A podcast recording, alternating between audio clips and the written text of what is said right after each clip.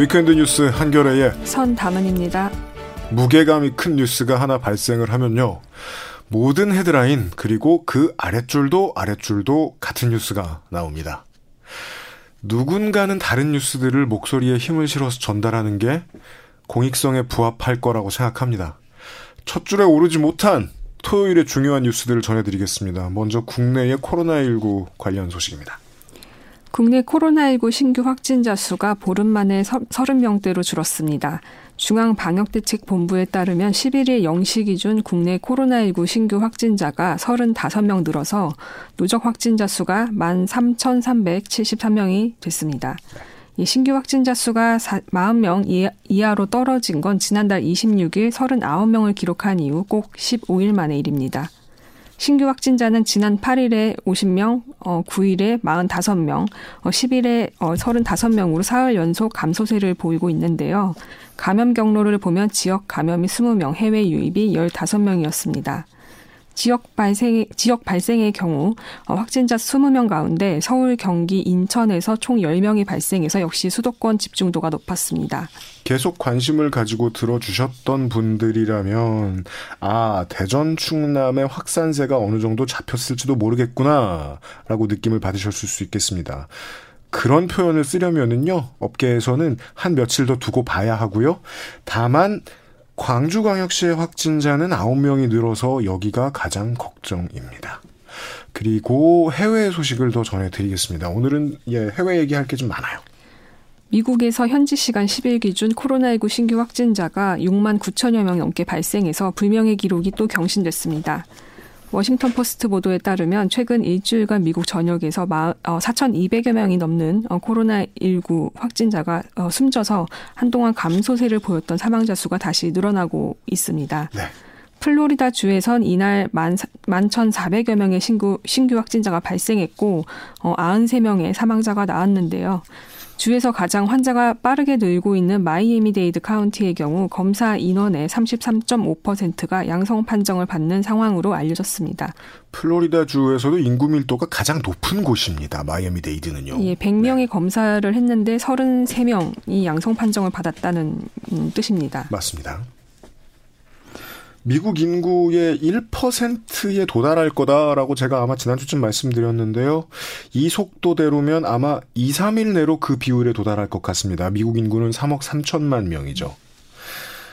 근데 이제 이마저도 경제 용어로 얘기하면 분식 상황이죠.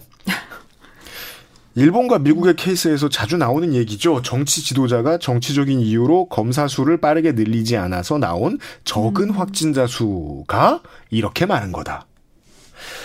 근데 그런 수준의 판단을 할 수 있는 정치 지도자는 아마 방역 캠페인에도 열심히 나서지 않을 겁니다. 실제로 그랬고요. 그리고 그러한 부, 국가적인 분위기는요. 그 나라의 미디어를 타고 전 세계의 그 국민들에게 퍼집니다. 해운대하고 몇몇 관광지에서 보셨던 한국의 방역 수칙을 무시하는 미국인들의 행태를 그렇게 설명할 수 있어요. 음. 한국 땅에 살고 있지만 그 나라의 미디어와 그 나라의 정서를 여전히 공유하고 있기 때문에 나올 수 있는 일입니다. 그렇고 미국 소식이 하나 더 있네요. 예, 상황이 이렇다 보니 일부 주에선 셧다운 조치를 재개할 움직임도 나타나고 있습니다. 조지아주 애틀랜타시는 모든 주민의 필수적인 외출만 허용하도록 방역 대응 수위를 지난 3월 수준으로 되돌리겠다는 계획을 발표했고요. 어, 사우스캐롤라이나주는 밤 11시 이후 술집, 술집과 식당에 주류 판매를 금지하기로 했습니다. 네, 더 많은 주들이 이런 결정을 하고 있는 걸로 알고 있습니다. 어, 전 세계 지도를 좀 봤습니다. 일단 남미가 심해도 너무 심합니다. 칠레 상황이 최악이고요. 아르헨티나도 지금 확진자 10만 명 선을 향해서 가고 있습니다. 상대적으로 적어 보여서 그렇지 이제 겨울인 6, 7, 8월이 겨울인 호주도 좋은 상황이 아닙니다. 대도시들은 다시 락다운을 시작을 했습니다. 어, 멜버른하고 시드니의 지금 확진자 수가 3,500명을 넘어선 수준인데요. 호주와 뉴질랜드는 사실 이 정도면 충격 그 자체인 정도 수준입니다. 서로 그 숫자 수준이 좀 다르죠, 나라들마다. 그리고 오늘 제가 말씀드리고 싶은 수치에 대한 개념이 두 가지가 있는데요. 하나는 하루 확진 환자 숫자입니다. 현재 추이를 알아내는 데에는 누적 숫자보다 도움이 되기 때문이죠. 요즘은 우리나라 언론도 누적 숫자보다 하루 확진 환자 숫자를 더 많이 헤드라인에 올리죠. 지난 보름 동안 미국은 꾸준히 5, 6만 명 하루 확진이 됐고 브라질은 꾸준히 하루 3, 4만 명이었습니다. 아시아에서는 가장 많은 게 인도 하루 2만 명대 확진자가 매일 나왔습니다. 아프리카에서는 남아공이 항상 만 명 내외를 기록 중이라서 가장 많고요.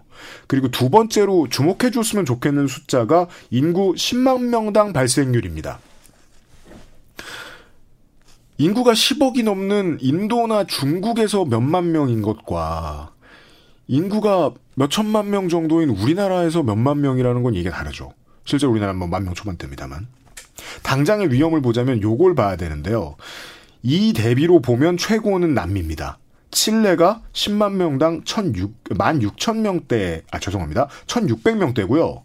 페루가 970명대입니다. 다 미국보다 많은 수치입니다. 아시아에서 그이 수치를 보면 새로운 게 좀 드러나는데 아시아에서 인구 대비 확진 환자의 수가 가장 많은 곳이 싱가포르입니다. 770명이 넘어요.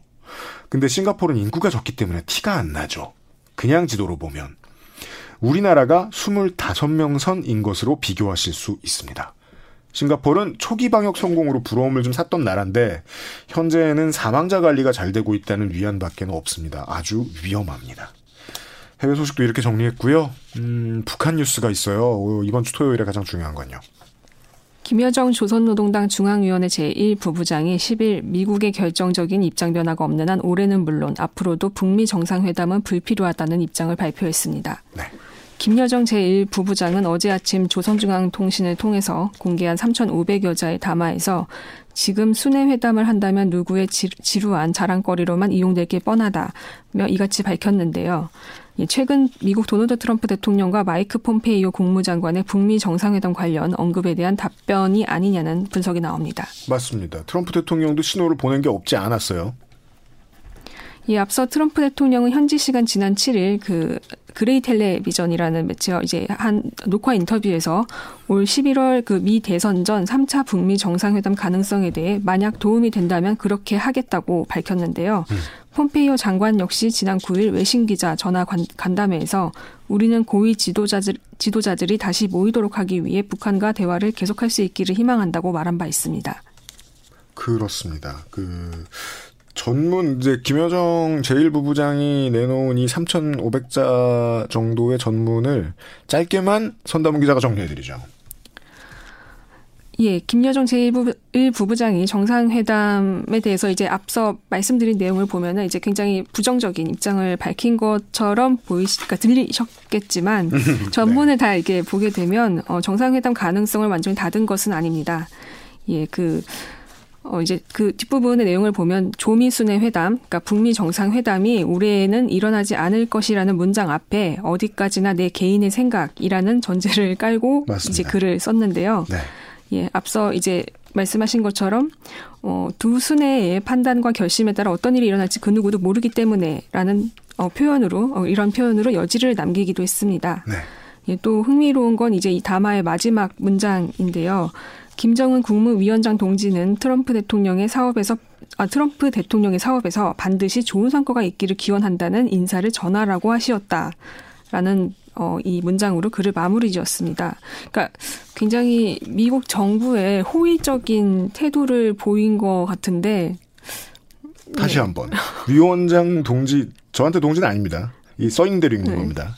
트럼프 대통령의 사업에서 반드시 좋은 성과가 있기를 기원한다는 자신의 인사를 전하라고 했다.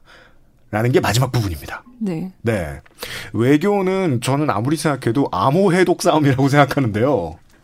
이 메시지가 왜 지금 나왔느냐를 생각해 보면, 아, 이 내용을 좀 자세히 들여다봐야 됩니다. 이 북미 회담이 올해 안 될 것 같다는 이유를 세 가지를 들어요. 김여정 부부장이. 그 세 가지 중에 세 번째에서 이렇게 말합니다. 저는 써 있는 대로 읽겠습니다. 쓰레기 같은 볼튼이 예언한 것이기 때문에 절대로 그렇게 해줄 필요가 없기 때문이다라고 써놨습니다. 답을 아예 미국에게 준 거라고 저는 해석합니다. 많은 사람들은 다르게 해석할 겁니다. 즉 지난번 하노이 때처럼 메파나 네오콘이 예전에도 없었던 노란 봉투를 가지고 올 거면 절대로 안 할 거다. 그러면 우리의 얼굴만 팔고 너희들은 또 우리의 입장을 봐주지 않을 거 아니냐. 노란 봉투가 뭐죠? 아, 그, 볼튼이 들고 왔던, 사실상 어떤 내용이 들어 있는지 아직도 완벽하게 알 수는 없지만, 이, 전문 용어로 파토를 나게 만든 내용이 들어 있던 어떤 문서를 뜻합니다.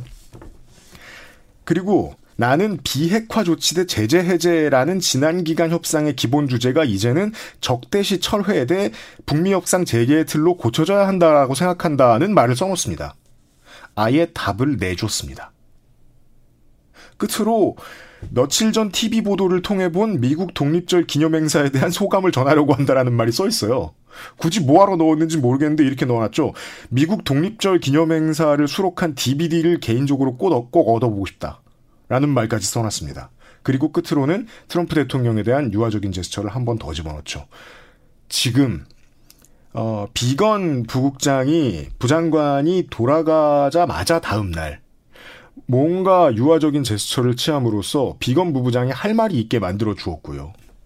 그리고 어 사실상 도널드 트럼프 대통령에게 준 이번 임기상의 마지막 기회라고 봐야 할 것 같습니다. 지금 내주지 않았다면 그냥 아 다음번에는 뭐 민주당 대통령이 되겠지 뭐 하고 11월쯤에 낼 수도 됐거든요. 도널드 트럼프가 되어도 좋겠지만 조 바이든이 아, 조 바이든에 대해서는 걱정이 좀 많습니다. 왜냐하면 오바마 행정부는 전략적인 인내라는 타이틀을 걸고 사실상 북한과의 관계에서 아무것도 하지 않은 것이 많이 알려져 있고 그것을 핵심적으로 추진한 걸 보통은 바이든 부통령이라고 보고 있었기 때문에 당시 부통령 바이든이 다시 백악관으로 돌아오면 예전처럼 차가워지지 않겠느냐는 걱정이 있습니다. 조 바이든이 당선된다면 걱정이 많다 우리도. 따라서 그 전에 성과를 좀 더 남겼으면 한다 가 아니라면 지금 이 타이밍에 트럼프 대통령 하는 사업 잘 되라라는 말을 굳이 내놓을 이유는 없습니다. 지금까지 봤던 북한에서 나온 담화문 중에 가장 귀여운 형식의 글이 아니었나 싶은데요. 손담은 기자의 평에 의하면 귀여웠습니다. 귀여운 메시지를 지금 내놓았습니다. 따라서 이 당장은 안 될 거다라는 첫 줄만 보지 마시고 궁금하시면 한번 전문 보셔도 좋을 것 같습니다. 그리고 어, 오늘 뉴스 밤 9시에 이제 두 번째 뉴스로 가장 많이 나올 것 같은 건 이거예요. 예, 앞서 뉴스에서 들으셨겠지만 한국군 최초 사성 장군이자 한국 현대사에서 대표적 친일 활동 인물로 꼽히는 백선엽 육군 예비역 대장이 어젯밤 향년 100세의 나이로 별세했습니다. 예. 그 고인의 장례는 5일간 육군장으로 진행되고 장지가 국립대전현충원 장군 이묘역으로 결정됐는데요. 네. 일제 강점기 시절 한일 독립군 독립군 토벌 활동을 벌였던 어 간도 특사에 대해서 복무했던 고인의 그 경력 때문에 그 현충원 안장 결정을 놓고 논란이 일고 있습니다. 그렇죠. 어 저는요 현충원은 세상에서 제일 위대한 사람을 모시는 곳이 아니라 국가에 충성해서 국가에 큰 도움을 모시 도움이 된 사람을 모시는 곳이라고 생각하는데 그렇다면 불허되어도 전혀 이상할 게 없다라고 느꼈는데요. 네. 허가가 됐군요. 음. 왜냐하면 훈장도 많이 받았고 이미 다른 보후는 충분한 인물이었거든요. 그 전에 이제 그 사망 전에는 어떠한 특혜 없이 대전 현충원에 묻히고 싶다라는 말을 남기기도 했었어요. 어, 제가 견해를 내도 된다면 다른 특혜를 준, 줄 테니 딴 데 묻었으면 한다는 생각을 했었는데 일단은 보통 이런 결정을 민주당 정권에서 혹은 보훈처에서 내렸다면 이것은 사회 통합의 이유라고들 하죠. 어, 저는 시민들에게 피해가 많이 나온 뉴스가 위에 많이 올라왔으면 좋겠는데 실제로는 그렇지 않은 것 같아요. 이 얘기를 짧게 좀 전달하죠. 이 어제죠. 10일 부산에서 200mm가 넘는 폭우가 쏟아져 도로가 파손되고 건물이 침수되는 피해가 잇따랐습니다. 네. 이번 비는 하루 강수량 기준으로 볼 때 최근 20년 동안 여섯 번째로 많은 비가 부산에 내린 기록이었는데요. 그렇습니다.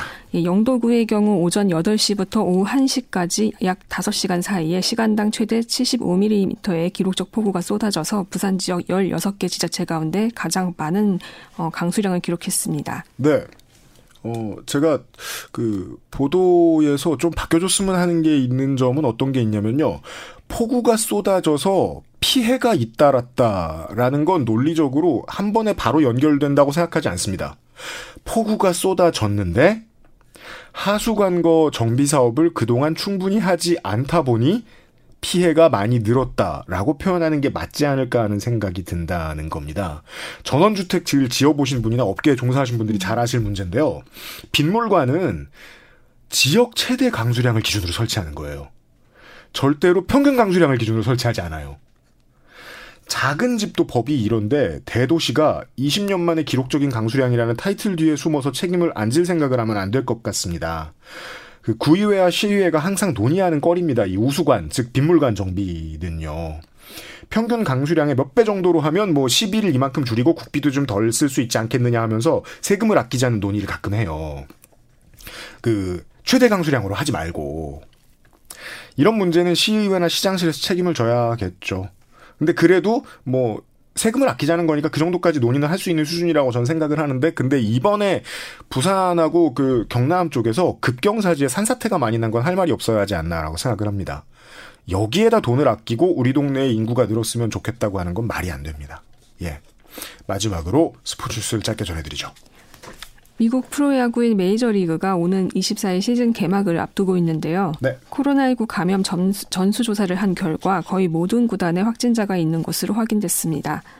메이저리그 사무국은 한국 시간 11일 기준 전체 30개 구단 가운데 28개 팀에서 확진자가 발생했다고 밝혀, 밝혔 는데요. 네.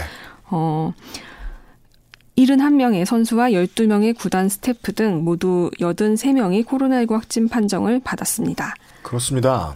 그 그럼에도 불구하고 메이저리그 사무국이 메이저리그를 다시 메이저리그 야구를 다시 시작을 하자라고 밀어붙이는 가장 중요한 근거가 어 미국 국민들의 전체 확진율에 비하면 그 이번에 검사해봤더니 확진율이 1.8% 나오더라. 이것은 높지 않은 거 아니냐.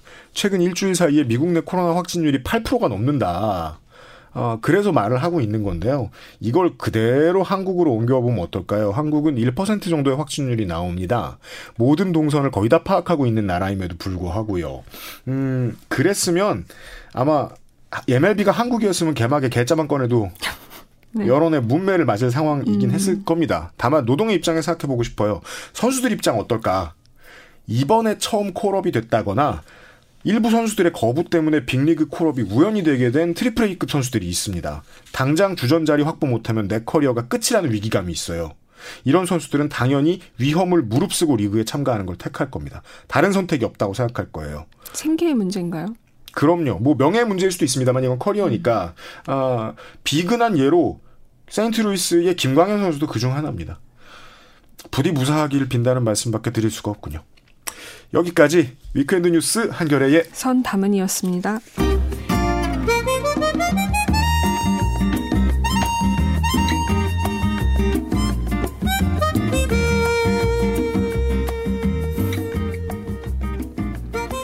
정부가 어제 다시 한번 부동산 대책을 발표했습니다. 경제지만 보고 있으면 세금 종합 선물 세트다, 세금 다주택자 세금 폭격이다 이런 말도 나오고 있는데 예, 이번 대책으로 집값이 잡힐 수 있을지 이야기를 좀 들어보겠습니다. 경실련의 김현동 부동산 건설 계획 본부장 스튜디오에 모셨습니다. 어서 오십시오. 예, 안녕하십니까. 네. 어, 제가 알기로는 본부장님은 사실상 이, 어, 부동산 개혁과 관련돼서 거의 뭐 평생을 바쳐오신 분으로 알고 있는데. 음. 평생까지는 아니고, 한 20년 가까이 이런 일을 하고 있습니다. 그리고 제가 나이가 올해 65세인데, 예. 5살 때부터, 네.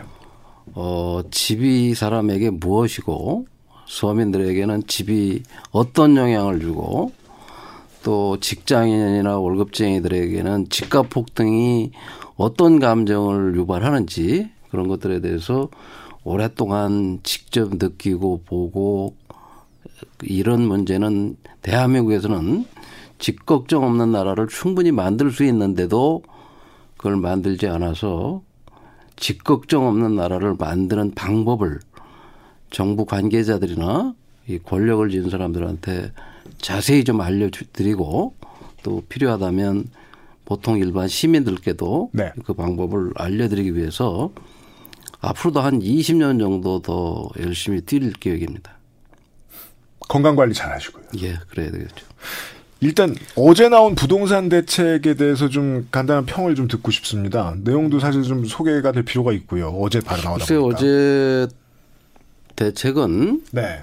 어, 대통령께서 한 일주일 전에 어, 6월 17일 날 정부가 발표한 대책이 아무 실효를 거두지 못하고 부작용이 생기니까 대통령께서 직접 장관을 국토부 장관을 청와대로 불러다가 그렇죠. 어, 대책을 마련하라고 해서 한 일주일간 호들갑을 떨면서 당과 이 정부와 그다음에 청와대가 뭐 대책을 만들었는데 뭐 어제 갑자기 또 발표를 했습니다. 일주일 만에 이렇게 졸속으로 만든 대책은 제가 20년 경험으로 볼 때 맹탕이 대부분이다. 이 대책이 나와서 집값이 좀 떨어질 것 같다. 아, 집값이 큰 영향을 줄 것 같다. 라고 느끼시는 분이 없을 것이고. 그렇습니다. 우선 뭐 종부세를 3.2%에서 6%로 6%, 올, 네. 올린답니다. 네. 근데 그 종부세라는 게 6% 정도 내려면 집이 세 채 이상에다가 100억대 정도 가져야 되는데 그런 사람들은 이미 문재인 정부 지난 3년 동안 임대사업 신고를 해서 다 빠져나갔습니다. 네. 또 만약에 이에 그게 해당된다면 법인을 만들어서 또 빠져나갑니다. 그렇죠. 그러니까 한 마리도 못 잡는 겁니다. 아주 운이 나쁜 어? 사람만 걸릴까 말까 한 대책입니다. 이건 아무 짝에도 쓸데없는 대책인데 이 대책마저 저 국회로 넘어가면 예. 야당과 치고받고 하다가 그냥 흐지부지 되고 말 가능성이 매우 높습니다. 그 다음에 양도소득세를 1, 2년 안에 집을 팔면 70%까지 물리겠다. 이런 대책을 내놨는데 네. 아파트 사가지고 혹시 뭐 1, 2년 안에 팔라고 아파트 사는 사람들이 있습니까? 보통 그걸 이제 뭐 갭 투자라고 부르기도 하고. 갭 투자를 하더라도 그렇지 예. 집값이 계속 이렇게 문재인 정부처럼 3년 내내 50% 이상 올려주고 앞으로도 더 두 배 이상 올려줄 게 뻔한데 더 가지고 있지 누가 팝니까? 아, 지금 시장은 오를 거라고 생각하고 관망세이기 때문에 아니 이 정부가 오를 수밖에 없다는 거를 믿게 해줬지 않습니까? 예, 예. 대통령께서 집권하자마자 집값 잡는다, 집 팔아라. 저 청와대 수석이 6개월, 8개월 시간을 줄 테니 집 파시오. 국토부 장관이 더 이상 집값은 안 오르니 팔아라. 이런 얘기를 수도 없이 했습니다. 그런데 그렇죠. 집을 판 사람만 손해를 봤어요. 안 팔고 더 산 사람은 다 부자가 되고 그것도 집도 50채, 100채 사면 세금을 한 푼도 안 걷고 대출은 80%까지 한두 채 가진 사람보다 두 배씩 대출을 해줘 가면서 투기를 권장한 정부가 하는 말을 누가 믿겠 무슨 이번 대책만 보더라도 그물을 던졌는데 네. 구멍이 다 뚫려서 큰 고기는 다 빠져나가고 아주 그 굼뜬 몇 마리 잡힐까 말까 한 그런 대책을 맹탕 대책이라고 저는 봅니다. 그래서 자 대통령이 청와대로 장관을 불러다가 지시해서 특별히 좀 잘 만들으라고 했는데도 예. 이런 맹탕 대책이 나오는데 네. 누가 믿겠습니까? 하여간 한마디로 말해서 어제 나온 대책은 어, 제 예측건대는 열흘 안에 또 집값이 뜁니다. 열흘 안에요. 예. 어, 이번에도 그 여러 가지 분야에서 세금을 올렸는데 아, 그걸로는 이 어, 시장의 화랑세를 막을 수 없다라고 보시는 거. 그러니까 이 세금이 거칠려면 네. 우선 국회에서 법을 만들고 그렇죠. 음. 그 법이 여야가 합의해서 국회를 통과해야만 그 다음에 내년쯤 작동이 되는 건데 예. 통과될 가능성도 불분명하고 통과가 안 될 거라고 보십니까? 안 될 가능성이 매우 높죠. 그렇습니까? 예. 그리고 억지로 통과를 시켜도 네. 아까 말씀드린 대로 해당되는 사람이 별로 없습니다. 이걸로 해서 세금을 더 내야 될 대상자가 거의 없다는 거예요. 그러니까 보통 시뮬레이션 하면 뭐 저 그 부동산으로 재산이 95억 이상 뭐 이 정도면 6%를 내게 된다고 하던데 네. 어, 그 정도 사람들은 이미 증여를 했거나 아니면 법인을 만들었거나 임대사업자 신고를 해서 그런 사람이 없는데 그런 그런 대책을 내놓으면 그게 무슨 너무 효과가 있냐는 겁니다. 게다가 보통은 이 여기에 빠르게 대처하는 것은 보통 이 경제지에서 부동산 전문가들을 모셔와서 하는 인터뷰를 보면 그 이면을 좀 파악할 수 있는데 뜯어보면 어, 그렇다면 이번에 나온 70 대책을 피할 수 있는 가장 좋은 방법은 증여다라는 얘기를 하고 있더라고요. 아, 그러니까 여기 증여로 빠져나가는 걸 겁니까? 그 부동산 전문가라는 양반들은 예. 대부분 이런 대책이 나오면 뭐라고 하냐면 네. 아 초강력 대책이 나왔다. 보통 그렇게 얘기하죠. 근데 그 초강력 대책이 한두 달만 지나면 초강력 집값 폭등 대책이지 그 사람들 맨 그런 사람들만 방송에 나와가지고 그 저 청취자나 시청자들이 헷갈리게 만들어주고 정부 대변인 노릇하다가 정부를 비판하는 듯 하면서 사실은 정부 대변을 합니다. 그리고 정부 관계자는 이런 데 절대로 나오질 않습니다. 특정 방송에만 나와 가지고 특정 방송하고만 인터뷰를 합니다. 그렇다면 그 이렇게 빠르게 오르게 된 근본적인 원인을 설명해 주실 수 있겠습니까? 있습니다. 예, 예. 우선 당장 네. 최근의 집값 폭등은 정부가 인위적으로 폭등을 유발한 겁니다. 정부가 유발한 것이다. 그렇죠. 작년 말 금년 초에 대통령께서 뭐라고 했냐면 집값을 자기 임기 이전 수준으로 3년 전 수준으로 가기 집값을 잡겠다라고 대통령이 신년사에서 밝혔습니다. 예, 예. 그리고 한 1, 2월에 날씨가 추워서 그런지 주춤했습니다. 네. 3, 4월에는 코로나로 사람들이 이동을 하지 않아서 그 집을 사재기 하는 투기 세력들이 집에만 계셨는지 집 거래가 없어가지고 한 6주간 3, 4월 계속 집값이 좀 하락했습니다. 아, 그 당시에 이제 집값이 하락했던 이유는 코로나나 뭐 추위로 보시는 겁니까? 그렇습니다. 그리고 5, 6월 달에 5월 7일 날 갑자기 국토부 차관이 뜬금없이 나와서 용산에 미니 신도시를 만들고 서울 시내 도심에 공기업이 들어가서 재개발을 하겠다. 하니까 마포가 뛰고 여의도가 뛰고 용산이 뛰고 5월에 막 뜁니다. 네. 6월 5일 날 잠실 야구장을 부시고 그 자리에다가 호텔과 컨벤션 센터를 지어서 예. 잠실 일대를 재벌들이 와서 개발하게 하겠다라는 뉴스가 나오니까 강남구 아파트가 뛰고 송파구 아파트가 뛰고 서울 전체가 들썩들썩들썩 합니다.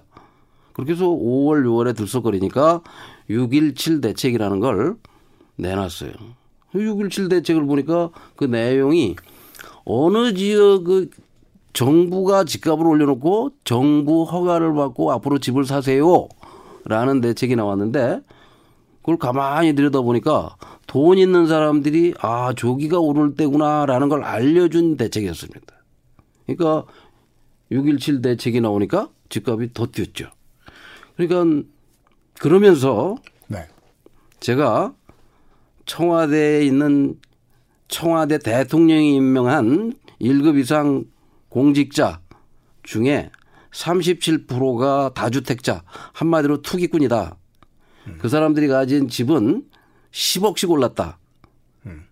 그런 발표를 하니까 그리고 작년에도 한번 그래서 작년 말에도 했습니다. 그래 알렸더니 대통령 지시로 비서실장이 예. 집을 한 채만 남기고 판다고 한 지 6개월이 지나서 네. 한 지켰나 하고 제가 확인하러 갔습니다. 청와대를. 예. 자료 달라고 요구를 공문을 보냈습니다. 네. 안 줍니다. 청와대 앞에 가서 저 사람들을 교체하세요. 라고 했습니다. 그랬더니 한 달 안에 팔겠습니다. 저는 그 사람들 집 여러 채 가진 게 배가 아픈 게 아니고 네. 그 사람들 집 팔으라는 게 아니고 그 사람들이 만든 정책이 집값만 올리니 저 사람들을 교체하세요. 이런 요구를 하는 건데 예, 예. 이 사람들이 말귀를 못 알아듣고 자꾸 집을 팔고 그 자리에 버티고 앉았겠다 라고 합니다. 아, 뭐 예를 들어 뭐 노영민 비서실장 이야기가 좀 많이 나오고 있으니까 글쎄요. 그 본부장님이 보시기에는 사람이 교체되는 게 상수지 이 사람들이 집을 팔고 그 자리에 머무르는 게 상수가 아니다라고 보신 거군요. 어, 그렇죠. 집값을 올려서 서울 시민, 대한민국 국민을 괴롭히는 그런 관료가 집을 두세 채 가진 걸 뭐 가지고 있든 말든 나가서 임대업자를 하든 말든 나가야지 그 자리에 계속 앉혀놓고 집값을 계속 올리면 네. 아, 그 국민들이 괴로워서 어디 살겠습니까? 아이고, 왜 대통령께서는 그런 사람만 데리고 있냐는 거예요. 집값을 잡을 사람들을 데려다 앉혀야지 집값을 계속 올리기만 하는 그런 참모들을 앉혀놓으면 되겠습니까? 네. 그 다음에 거기서 끝난 게 아니라 그거는 1단계고 2단계로 정, 여당 177석을 얻은 여당이 지난 총선에서 다주택자들은 공천을 안 하거나 공천을 하더라도 집을 파는, 팔겠다는 서약서를 받아놓고 공천을 하겠다 라고 했습니다. 네. 그래서 또 제가 공문을 보냈습니다. 한 달 전에. 네. 그랬더니 전임 원내대표는 새로 뽑힌 원내대표한테 미루고 새 원내대표는 전임자에게 미루고 이렇게 삥뽕만 치고 있길래 그 서약서 좀 보여달라는데 서약서 좀 공개하라는데 그걸 공개를 지금도 안 하고 있어서 아, 그럼 서약서 내용은 알 수가 없는 건가요? 없죠. 그 7월 7일 날 가서 좀 봅시다 했는데 아직도 안 내놓고 버티는데 네. 그 와중에 국회의장께서 분명히 저 총선 치를 때는 선관위 우리가 자료를 보니까 두 채였는데 네. 한 채라고 그 해명을 하시더라고. 그래서 이게 도대체 어떻게 된 일인가 하고 확인해 봤더니 한 채를 네. 국회의장 될 무렵에 아들한테 증여를 해버렸어요. 네. 그리고 아들 집에서 월세를 산답니다. 아, 그래요. 예. 이런 국회의장이 21대 국회의장이시고 네. 그래서 제가 어제 네. 국회 기자실에 가서 국회의장께 공개 질의서를 보냈습니다. 그 아들과 맺은 임대 계약서, 월세 계약서 좀 보자. 그리고 언제 증여를 했는지 그 아들은 증여세를 제대로 냈는지 그런 자료 좀 공개해라. 이런 여당 출신 국회의장께서 제대로 된 법안을 내놓을 리가 없고 그 국회의장께서 지난 3년 동안 살고 있는 집이 예. 얼마 올랐는지 혹시 아십니까? 잘 모릅니다.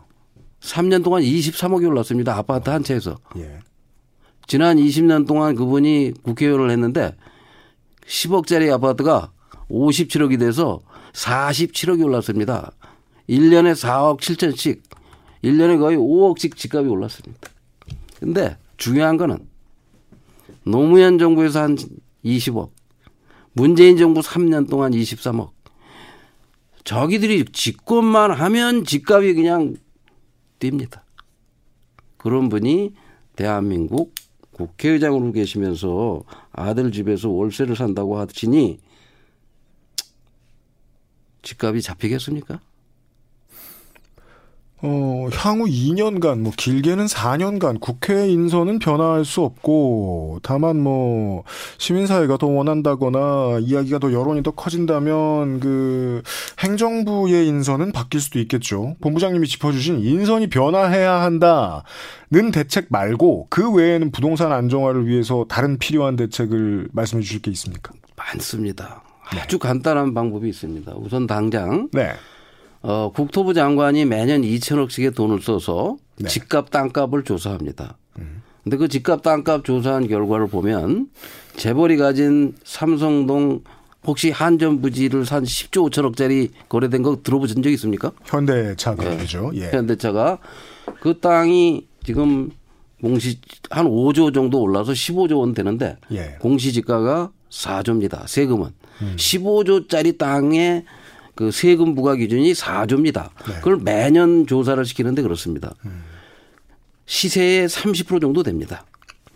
재벌이 가진 빌딩, 현대나 삼성이 가진 1조 정도 되는 빌딩은 공시지가 대비 공- 정부가 조사한 가격이 40% 됩니다.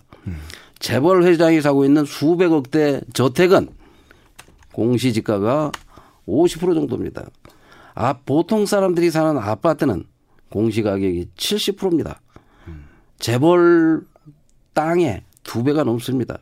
그럼 재벌 땅이나 빌딩이나 재벌 총수가 살고 있는 집을 당장 서민이 사는 아파트 수준으로 올리면 세금이 두 배가 거칩니다.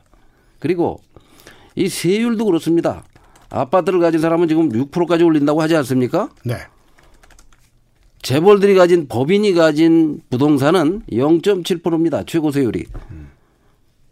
우리는 재벌 빌딩 가진 사람보다 아파트 가진 사람이 4배 정도 세금을 더 내는데 네. 그러니까 연예인들이 다 법인을 만들어 가지고 건물주가 됩니다. 그리고 연예인들이 주택을 사고 건물주가 되고 법인을 만들어서 그걸 또 자랑이라고 방송이나 이런 데서 계속 홍보를 해줍니다. 너도 나도 따라 합니다. 이게 문제지요. 그래서 당장 국토부 장관이 공시 가격만 올려도 가능합니다. 그 다음에 아파트라는 거는 땅과 건물이 있는데 건물은 한 평짜리 짓는데 600만 원입니다. 30평짜리 아파트 건물은 2억입니다. 논밭에다가 아파트를 지면 3억 이하의 분양이 돼야 되는데 지금 공기업이 6억을 받고 분양을 합니다. 건설업자들은 8억에 분양합니다. 이런 폭리를 밝혀내려면 분양원가 분양원가 분양가 상한제를. 해야 됩니다. 예. 그다음 인천 앞바다를 메워서 송도에다가 아파트를 지고 있습니다. 그건 매립 비용이 100만 원도 안 됩니다. 그 100만 원짜리 땅에다가 평당 말씀이시죠. 그렇죠. 예, 평 예. 100만 원짜리 땅에다가 600만 원짜리 건물을 지으면 700만 원, 30평이면 2억인데 그걸 8억에 분양을 합니다. 이런 거를 밝혀내고 잡아내고 들춰내서 공기업이나 재벌이나 건설업자가 폭리를 취하는 걸 막아야 되는데 네. 그런 대책이 나온 게 있습니까 이번에? 문재인 정부 3년 동안 한 개도 안 나왔습니다.